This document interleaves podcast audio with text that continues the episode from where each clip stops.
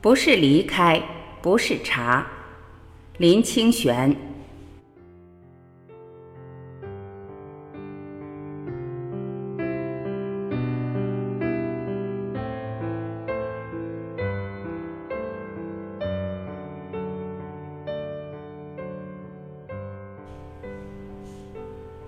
日本茶道大师千利休是日本无人不晓的历史人物。他的家教非常成功，千利休家族传十七代，代代都有茶道名师。千利休家族后来成为日本茶道的象征，留下来的故事不计其数，其中有三个故事我特别喜欢。千利休到晚年时已经是公认的伟大禅师，当时掌握大权的将军秀吉特地来向他求教饮茶的艺术。没想到他竟然说饮茶没有什么特别神秘之处。他说：“把炭放进炉子里，等水开到适当程度，加上茶叶，使其产生适当的味道。按照花的生长情形，把花插在瓶子里。在夏天的时候使人想到凉爽，在冬天的时候使人想到温暖。没有别的秘密。”发问者听了这种解释，便带着厌烦的神情说。这些他早已知道了。千利休厉声地回答说：“好，如果有人早已知道这种情形，我很愿意做他的弟子。”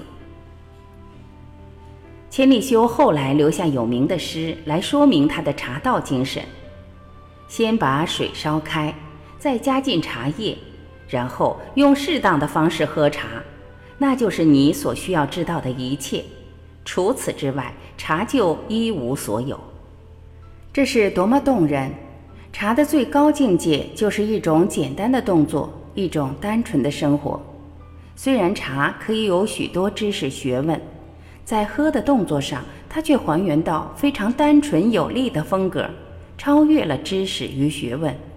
也就是说，喝茶的艺术不是一成不变的，随着每个人的个性与喜好。用自己适当的方式才是茶的本质。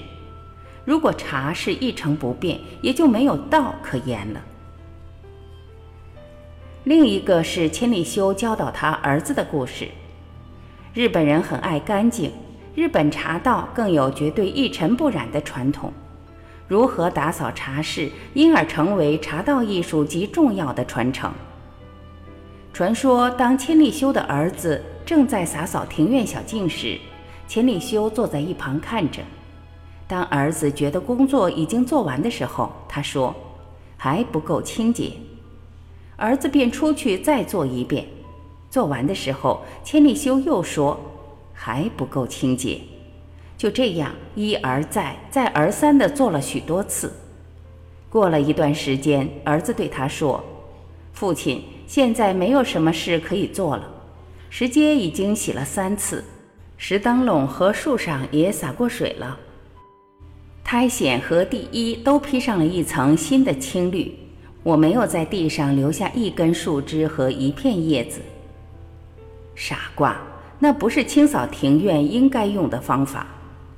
千利休对儿子说，然后站起来走入园子里，用手摇动一棵树。园子里霎时间落下许多金黄色和深红色的树叶，这些秋锦的断片使园子里显得更干净凝密，并且充满了美与自然，有着生命的力量。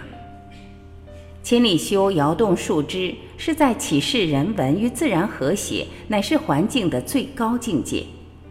在这里也说明了一位伟大的茶师是如何从茶之外的自然得到启发。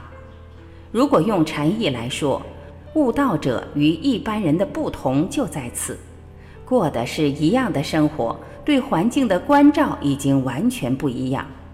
他能随时取得与环境的和谐，不论是秋瑾的园地或瓦砾堆中，都能创造泰然自若的境界。还有一个故事是关于千利休的孙子宗旦的。宗旦不仅继承了父祖的茶艺，对禅也极有见地。有一天，宗旦的好友都迁本安居院正安寺的和尚叫寺中小沙弥，送给宗旦一支寺院中盛开的春树花。春树花一向就是极容易掉落的花，小沙弥虽然非常小心地捧着，花瓣还是一路掉下来。他只好把落了的花瓣拾起，和花枝一样捧着。到宗旦家的时候，花已经全部落光，只剩下一只空枝。小沙弥向宗旦告罪，认为都是自己粗心大意，才使花落下了。宗旦一点都没有怨怪之意，并且微笑地请小沙弥到招待贵客的今日安茶席上喝茶。宗旦从席床上把祖父千利休传下来名贵的国成寺花筒拿下来，放在桌上。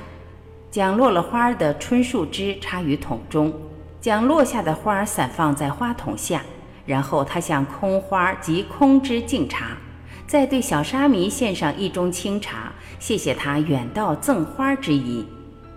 两人喝了茶之后，小沙弥才回去向师傅复命。宗旦表达了一个多么清朗的境界：花开花谢是随季节变动的自然，是一切的因。小和尚持花步行而散落，这叫做缘。无花的春枝及落了的花一无价值，这就是空。从花开到花落，可以说是色即是空。但因宗旦能看见那清寂与空净之美，并对一切的流动现象以及一切的人保持宽容的敬意，他把空变成一种高层次的美，使色即是空变成了空即是色。对于看清因缘的人，色不异空，空不异色，也就不是那么难以领会了。老和尚、小沙弥、宗旦都知道春树花之必然凋落，但他们都珍惜整个过程，这就是我们所常说的惜缘。惜缘所惜的，并不是对结局的期待，而是对过程的保爱呀。在日本历史上，所有伟大的茶师都是学禅者，他们都向往沉静、清净、超越、单纯、自然的格局。一直到现在，大家都认为不学禅是没有资格当茶师的。因此，关于茶道，日本人有不是茶的说法。茶道之最高境界，竟然不是茶。从这里也可以看出，人们透过茶是在渴望着什么。简单的说，是渴望着渺茫的自由，渴望心灵的悟境，或者渴望着做一个更完整的人吧。